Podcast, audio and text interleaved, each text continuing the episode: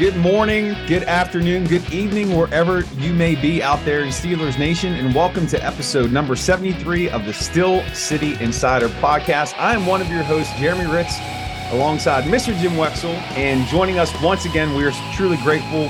Steelers great and current Steelers color analyst, Craig Wolfley is with us. Jim, Wolf, how are you guys doing this fine day? I'm doing great. Doing great, also, Wex. Doing great. Thanks for having me on yet again. Well, Wolf, you know why we're having you on. This is episode 73. Oh, oh, we have numerology going on here. You're the Oh. you're the honorary number 73. We have retired your jersey at Steel City Insider. I don't know what good that'll do you, but No, but for the moment, just for the moment.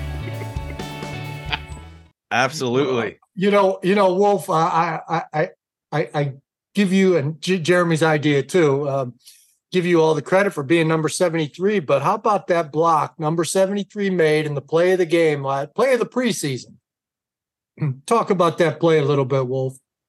You know, the beauty of it is you got Jaylen Warren, you got, well, first of all, you got Mason Cole, you got Isaac Seumalo, who's now assumed in part of the legacy of 73s there playing at left guard. Then you got Danny Moore playing left tackle. On the backside, you got James Daniels, you got Chuksa Okorafor. Now, the beauty of it is the outside zone has been run every day up at training camp. And the blocking scheme, as the schematics were, they were so basic. It's just simple. You drop a foot, you run towards the sidelines, you get on the track, and you know everybody gets their blocks right.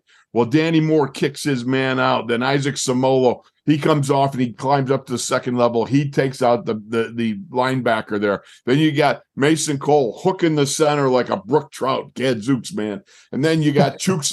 I'm sorry, you got James Daniels on the backside. He gets up, gets his man, and then Yeah. Chooks does a, a a dive on the back of a guy who's falling down. Nice job of just kind of like uh, going along with what was going on, sealing the backside.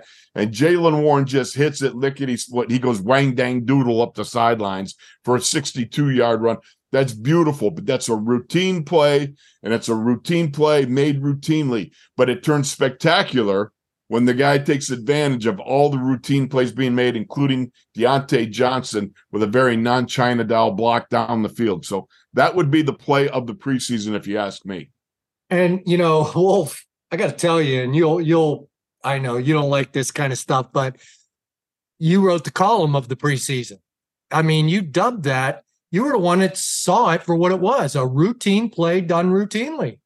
Well, you know, And, you know, I, I I had I, I liked it so much. I sent it in. I, I stole part. I stole part. of it. I used it. I sent it to you, baby, and you do with it what you want. You're my, I my sent it guy. to I sent it to Steelers Digest, but I mean that that you know Mike Tomlin will be proud to read that story because that was his mantra for this camp: routine plays done routinely. And boom, you nailed it with the big play, and it sure was routine, and it didn't look routine as it was happening. But when you break it down, it's like, well, and even Jaylen Warren said it after the game. That's the epitome of a blueprint you know, he goes, this is the play they're going to put up on the board when they want to show you what happens when everyone does their job. Yes, that's exactly it, Wex. And I, I also, you know, I went on because I wanted to compare and contrast the two. Earlier in that series, on second down, we had Pickens split out to the left. You had Pickett at quarterback, right? What happens? You got Dane Jackson, the cornerback, up and press on George Pickens. Then all of a sudden, right before the snap, he bails and gives a cushion of mm, probably eight, nine, ten yards, right? Without hesitation, Pickens goes and then what what, what wouldn't have been a stop route became a stop route because of the bailout by Jackson. So he runs that little stop route, turns around. Pickett just uh, just fires the ball in there, eight yards. Boom, routine play made routinely. There was no hesitation. There was no anything other than a, a, a route that was adjusted on the fly, and that's what we're looking for. Routine plays made routinely. So spot on by you. So, in what may have been the play of the uh, dress rehearsal that we dubbed it last week, the Steelers do defeat the Bills preseason game two, 27 to 15. They're 2 0 in the preseason, preparing for the Falcons.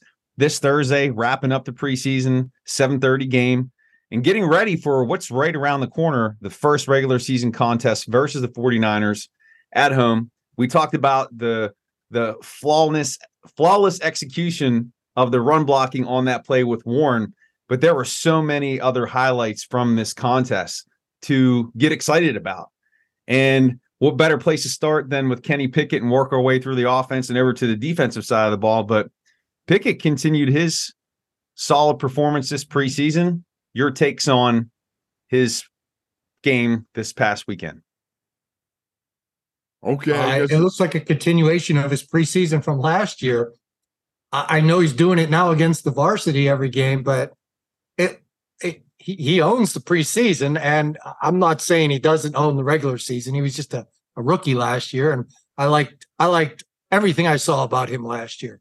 Even through the bad times. I was writing that I liked him. I liked his moxie, and that that became mocked around the internet by the uh, so-called old school writers but uh, I, I've liked him and uh, I've seen a progression. And I, I, tell you what, in my opinion, this Najee Harris, uh, uh, Jaylen Warren controversy has taken some of the pressure off Kenny Pickett.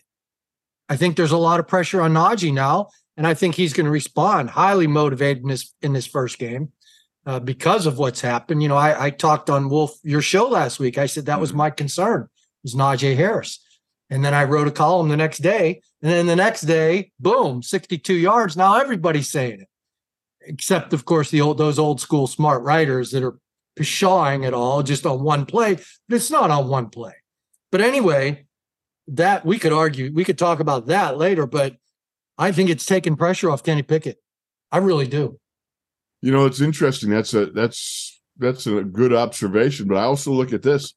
Kenny Pickett doesn't need the pressure taken off him. The kid is just handling everything so well. I mean, he looks composed. He looks like he knows where he wants to go with the ball all the time. He always looks large and in charge on the field. He doesn't look like he's getting flustered by anything. There's not the the crazy timeouts and things of that uh, like that happening where he's in charge. And then you go and you look at uh, what what are we seeing? Last year we, we we said, well, he's not throwing down the middle of the field, right? He's thrown down in the middle of the field. He got Pickens for a 30 plus yarder in the first game. Then this second game, he hits a Freiermuth on another beauty of a 25 yarder down the seam. And the best part about that throw, if you look at it from the end zone, there's Matt Milano, who's a pretty dead gum good linebacker, and underneath coverage, you got two converging safeties over the top. He throws the ball where you literally have to adjust around as Freiermuth had to adjust to that ball and put it where it was safe from Milano. He didn't have to go over the top of Milano. He had to go to the backside. It was literally a back shoulder throw to the Freiermuth right there in between two converging safeties, and he zinged it in there just beautifully. The young man is growing as a quarterback. It reminded me of Ben and Freiermuth hooking up. If you remember two years ago when Freiermuth first came in, Ben found chemistry with him right away with those. And it wasn't just the back shoulder. Sometimes he hit him on the front shoulder, whichever right. shoulder was best. and then you know, you, you you think, wow, Ben sure is a cagey veteran. He does he is accurate deep. Now Pickett Pickett did the exact same thing. Hit him on that back shoulder, just like you said. Well, only place where it was safe. Yes. And Freiermuth can handle that. Freiermuth's been waiting. He really liked what was going on with Ben, and then Ben was done, right? So uh, yep. uh, Freiermuth is happy to have this chemistry back. There's no question. And as I said a couple years ago, quite frankly, I think if you go back, I or at least a year ago, I said, you know, when they talk about the top tight ends in the league, Pat's name's got to be in that group at some point. At some point, because you just watch this young man as he grows year by year. He is uh he's smart. He can read the coverages. And one of the interesting things is when you put him in the slot, he he'll move out and get in the slot. He's like a slot receiver. A slot receiver has to be able to read coverage like a quarterback reads coverage, or at least read those safeties. And that's what Freiermuth does. He presents a nice target on the inside. He can beat any of the safeties between the hash marks, between the numbers, and give that quarterback a full frontal of the numbers, make him quarterback friendly. The kid is, I just think Pat's going to be a remarkable tight end. And it really will help to have those two wideouts because that's what opened up that's what opened up the middle is DJ DJ was going to run him down, out, and up. And the safety was had his eye on him. So Kenny looked to the middle. And the safety exactly. just about got there, but he didn't. yeah. Yeah. Remember, it almost only counts in horseshoes and hand grenades, right? yeah. And Pickett definitely has looked precise and accurate this preseason, uh, not just evidenced by his completion percentage, but that throw really put that on display. But a lot of other good things from the offense. Uh, how about Darnell Washington in the red zone drawing uh, some pass interference calls? That's going to be a weapon that will should be able to be utilized in the regular season. No question. You know, I mean, look at Darnell Washington. And again, I keep got to I got to reference Myron Cope, Mount Washington. You got to get that Washington in. But literally, think about it. I mean, you literally at some points, it's almost like you have to foul him to be able to defend him. He's that big. He can post up that much. If you create the right mismatch, it's literally a defensive back almost has to foul him to be able to get at, have a chance at defending that pass. Yeah, and that was definitely on display. And Connor Heyward, who we have talked about uh, ad nauseum here on the show, also continues to contribute more of a hybrid role. But if you put him in that tight end group and say that he's a tight end, I mean, really from top to bottom, from Muth, I'm making sure I say it right, Jim, Gentry, Washington, and you throw Heyward in there with his nice touchdown reception. It's a really solid group. And I won't say the E word, the elite word, but this group could really make some noise as a collective unit. Yeah. Go ahead, Wolf. Tight ends are good. tight ends are love good. the tight ends. You know, I mean, Gadzooks, you look at them, each one of them has some good characteristics about them, whether it's Zach Gentry. I mean, you know, 6'12 is still 6'12. All right. then you've got Mount Washington, and you got the Freiermuth, and then you got yourself Connor Heyward. And we're not even talking about Hot Rod Williams. I mean, this guy here, you talk to Coach Fredo, all right, of the tight ends. This guy is is they calls him one of the most improved guys he's had in his room over the course of the last year. The young guy, he's a he's you know a, a four five tight end. He's um, he blocks well, comes in line, does stuff well. So there, that's a that's a tight room. That's an excellent room and it could be a room that you know I, don't know how you're going to make the decisions about there. There's there's some numbers there that might not fit, but boy, you got a room full of good guys. Well, you know, Hot Rod, the, the players they love him, and whenever he does something well, you hear Hot Rod all over the field, all over the practice field. They love calling him Hot Rod, and um, I I would I would shut him down in the last preseason game, not play him so that nobody knows anything about him and then try to get him back on the practice squad. Because I don't think you can keep five tight ends. Yeah, I don't know how that would uh, the numbers, like I said, but I think you're right. I mean, you would like like to be able to put that guy on the practice squad or whatever you got to do to keep him around. Yeah, definitely going to be some difficult decisions made on cut down day, which for those of you keeping track at home, that is August 29th. There's only one cut down day. Um, now as opposed to the multiple cuts uh, that occurred in previous years. One final thing I wanted to touch on, and not really in relation to the offense, but we did finally get to see Calvin Austin return a punt. And man, was that beautiful. 54 yards, his first uh, opportunity to make a return. That could really be a, a great wrinkle in the special teams unit for the Steelers. No question about it. And, Calvin Austin yeah. the third. I always wondered what it would be like to move that fast while not riding in a car. You know what I mean? You just watch him.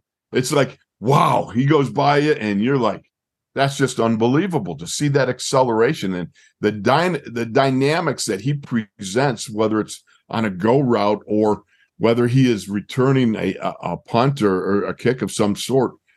I it's it's always that possibility of going yard. I mean, it's always there with that kind of elite speed. And you simply look at it and you go, man, that is really a dynamic you want to add to the room. And I think he's going to be what he's capable of doing is going to be um, complementary to the likes of, of both DJ and, and Pickens. I think there's a good mix there of guys it's going to be hard to determine who's on the field. That's why you know people talking about hey play play Warren and Harris in the same backfield. Who are you taking out? Are you going to take out Washington? You're going to take out uh, Calvin. I mean, you got to get these guys on the field. Um, the one thing I like, the best thing I like about Calvin Austin is that the Ravens were all set to take him with the very next pick. There's nothing like snatching one from the Ravens, that's for sure. yeah.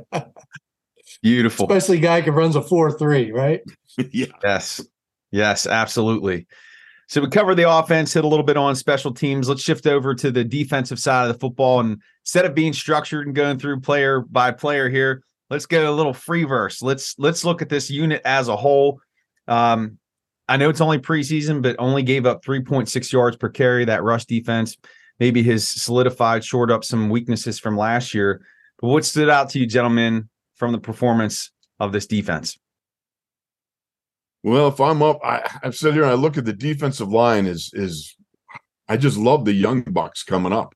I mean, yeah, Zooks, you got yourself uh right Breiden Fehoko. You know, I've said this before and I'll say it again. If that guy would he is such a, a plugger, he could plug any hole. If he was on the Titanic, that ship gets into port. You know, I mean, that guy could plug it.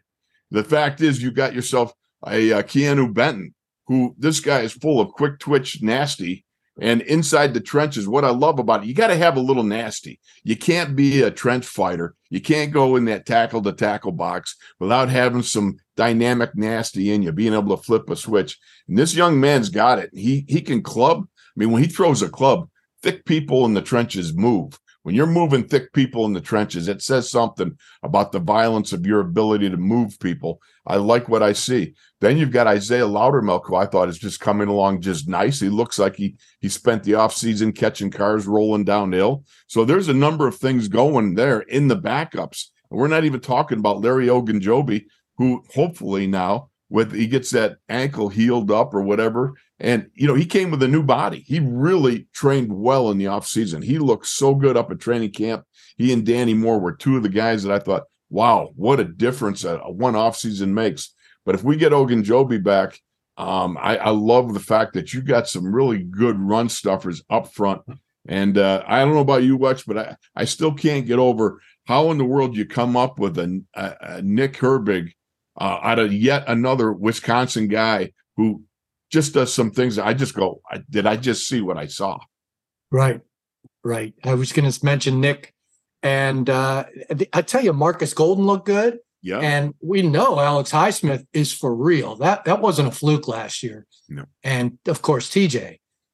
So that entire front, and you know, there are times they they still usually Al as an outside linebacker when they really want to stuff the run. So it, that could be very interesting if you if they keep Fehoko. I'm assuming they're going to keep Fehoko. He's the strongest guy on the team. Yeah. And and as for Benton, you know, Mike Tomlin did a rare thing in the Bob Labriola interview. He publicly praised him without being asked about Benton, praised him for how well he played, and said, "I can't wait." I, he he said something like, "He's sitting out this week, but I can't wait till next week to move him up to the varsity." That's how we think when we work these guys. First, Nick Herbig goes against the third team, and he goes against the second team, and see if he does it against the first team. And and that's what uh, Tomlin's all excited about with Benton too. So uh, it could be real fun. You know what I found interesting about um, Herbig was on a play, they ran a little flare out of the backfield. Josh Allen dumps it off to the running back. Now Herbig is running a twist with somebody on the inside. It might have been with the uh, Wreck It Ralph DeMar- DeMarvin Leal because De- DeMarvin is another guy that you know we we should talk about. This guy has made great progress and has shown himself to be whether he's got his hand in the dirt or standing up. This guy is can be a lethal weapon, but he's running a twist, so he's the guy behind. And as he's twisting behind, he sees that Josh Allen and he sees the back leaking out, and he comes back out and regains outside leverage on the back to force the back into the posse coming from inside. Everybody's running from the inside, and they get they stop it for literally very little to no gain on the very next series or two series from that, um, the Steelers run a similar play. And Greg Rousseau, who's a veteran defensive end, does virtually the same thing, caught in the middle of a twist stunt, but he stays inside. And the back, actually, that's the one where uh, Anthony McFarland made like a 10 or 12 yard run. It was interesting to me that Herbig was able to read that play that Rousseau was not able to read, and they were virtually the same play. Very interesting. Yeah, Very Speaks to the football Wolf. IQ of Nick Herbig, is what I'm saying. Yeah. Well, Wolf, I think you just gave us the the title for this episode: "Quick Twitch Nasty." I, I wrote that down. That's that's like if if you're sitting with me in the last donuts there, you're going to see quick twitch nasty out, buddy. That's beautiful. That is. This is the. Boom, that donut is gone, baby. I baby. thought I've heard all your food jokes, Wolf. We we've been we've hung around each other a little too long, I imagine, Jim. yeah, but you're still got fresh material, man. oh Yeah, man. that- Well, that's what are you going to do? That's. So we talked about the defensive front, the linebackers. Let's shift over to the back end of this defense and the performance of the secondary. Joey Porter Jr. gets his first interception, and Chandon Sullivan, I struggle with that pronunciation, uh, and Elijah Riley also chip in with interceptions. What say you, gentlemen, about the performance of the back end of this defense? Well, first of all, with Joey Porter, the first thing I noticed, did you see the jam that he put on that Buffalo wide receiver? Drove him out of bounds. I think when the quarterback threw the ball up, he almost pulled back on it because he was, I mean, the guy's out of bounds. He can't come in bounds and reestablish himself, you know. And, and here Joey just makes an easy pick. It was an excellent play. I love that. Then you got Sullivan with the tip ball. Wex, I'm telling you what, that was great athleticism. You'll never see a fat guy make a play like that out on the field because that's just too much athleticism, you know. and then Elijah Riley, you know, I love West Point guys. You know, my son graduated West Point. Uh, anybody that comes out of West Point, you can sit there and go, "Oh man, you'll love them," because those guys, as uh, as it as it is is said about West Point football players, the easiest part of their day is football practice. you know, I love talking to him, and uh, he had the interception, which was not nearly as athletic as Sullivan. Sullivan looked like a T.J. Watt special there, Oh yeah, but he got higher.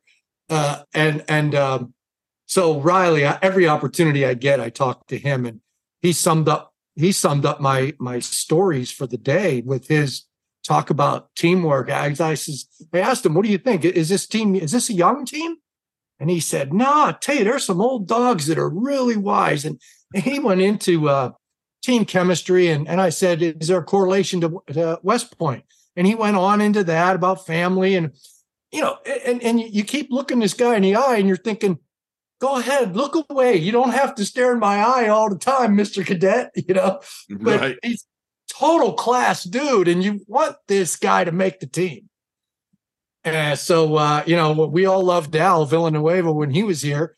He was a great interview. So I used to love talking to Notre Dame guys the best for whatever reason. Bettis started a great trend. And then someone told me that's how Notre Dame guys are. I'm I'm an army convert right now. I, I want them to draft more army guys.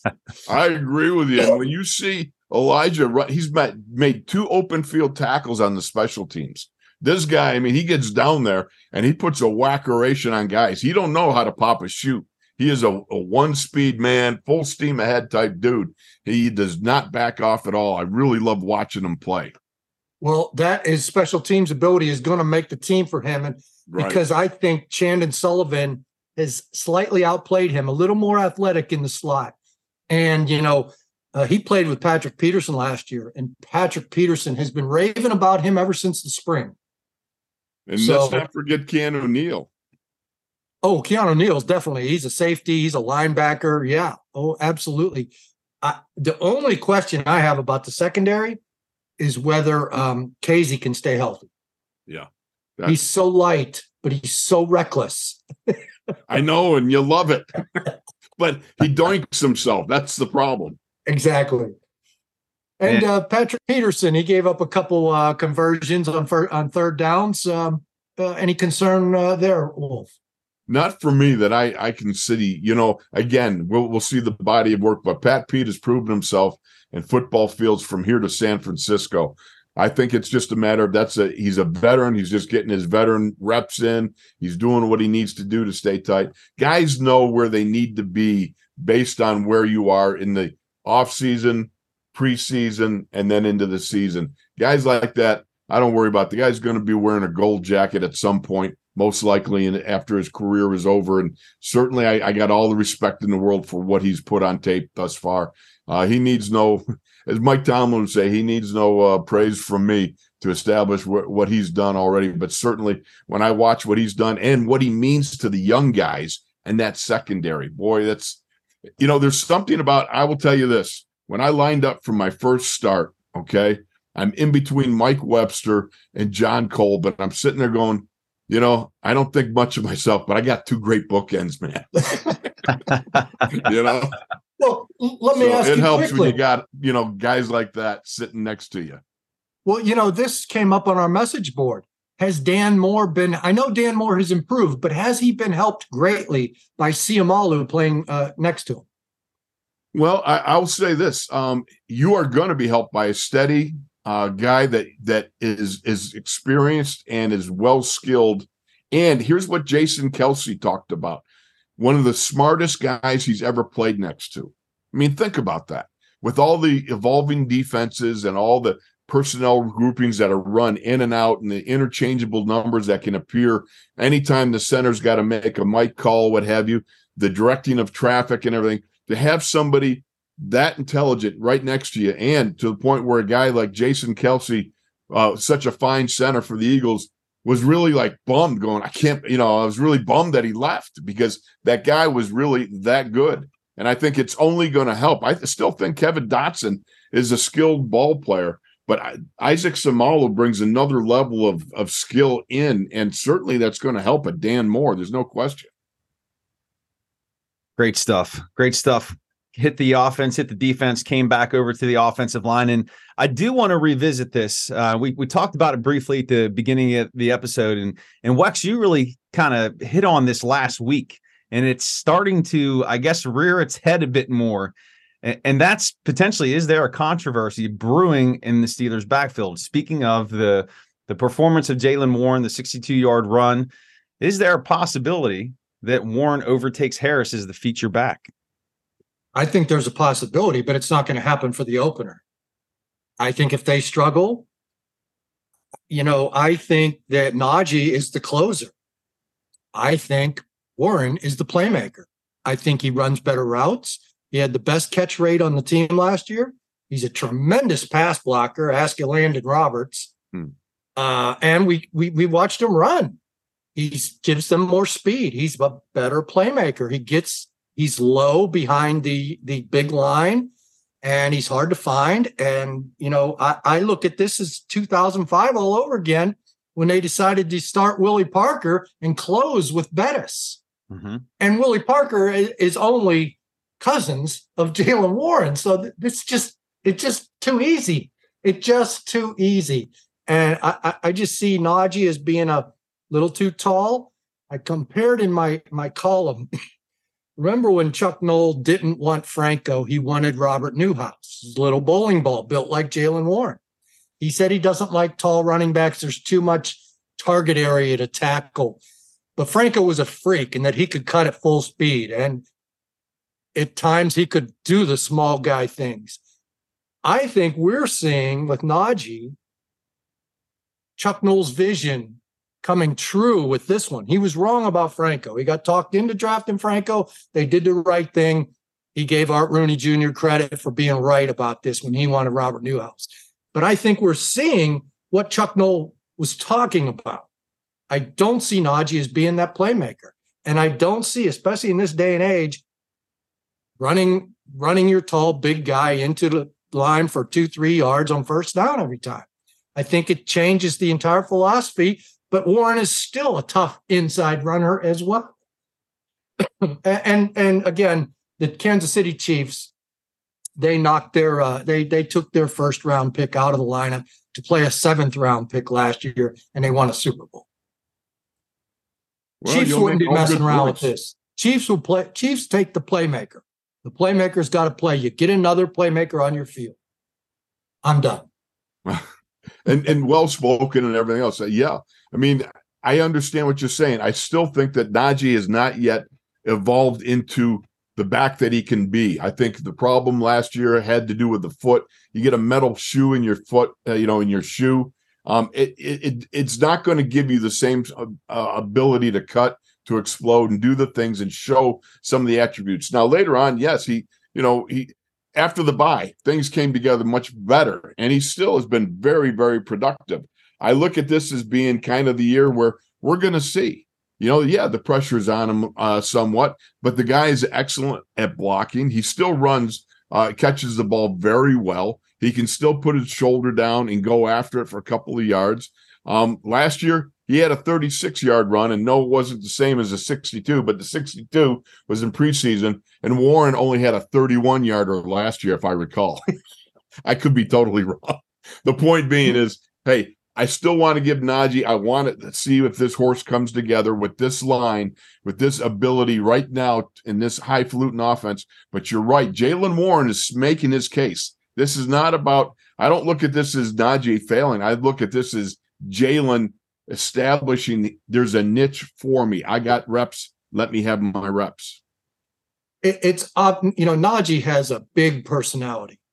And I am sure the coach would be worried about him being the second team, him being the closer. If they could convince him that that's a valuable role to close out games, to short yardage, goal line, things like that. Um, but I don't want to say he has a big ego. It's just a big personality.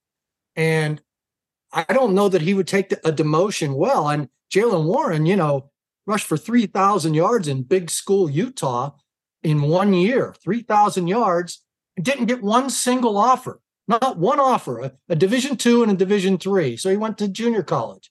He's had to prove himself his entire life. He has the demeanor to be the second teamer. It's easier psychologically on the team. The pressure's on Mike Tomlin too. If he doesn't make the right move, the team knows who gives them playmaking ability. Point. If uh, Najee's going to have to show it right away, or it could get ugly. Well, yeah. let's just say this: I'm looking forward to it, how it revealing itself.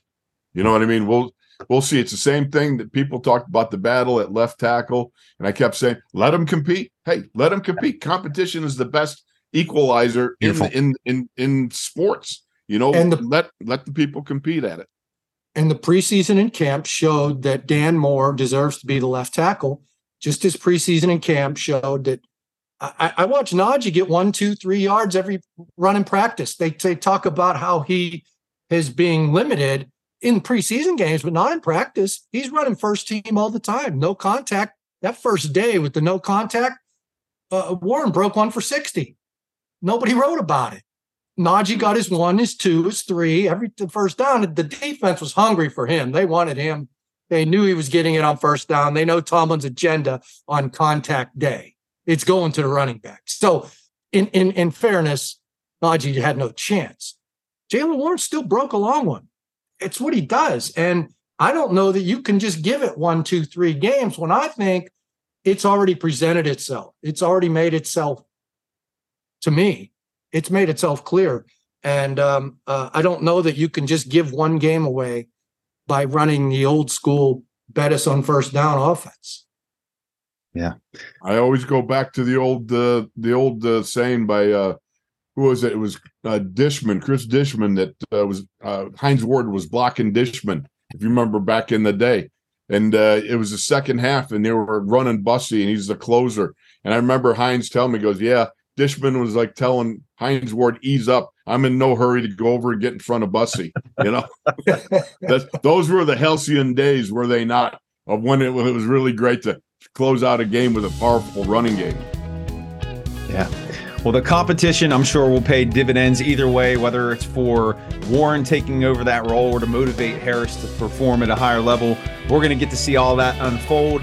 Again, final preseason game coming up here on Thursday, the home opener September 10th against the Niners. And that's going to do it for episode number 73, the quick twitch nasty episode. Jim, Wolf, thank you guys so much. Um, Wolf, anything you want to plug or, or, give a shout out to that you're working on or doing? No, I don't even know what I'm doing anymore. We'll, we'll figure it out as we go. All right. this is what short term concussion syndrome looks like on screen. But I tell you what, Wolf, it was it was great to have you on for episode 73. Yes. Thank you so much episode. for having me. All You're right. welcome. Everybody hit that subscribe button, hit that like button, leave us a comment. Check out Jim's work at the Steel City Insider. Give him a follow at Jim Wexell on Twitter and give me a follow at Steel Study. And we will see you back here for episode number 74 of the Steel City Insider podcast. Thanks so much, everyone.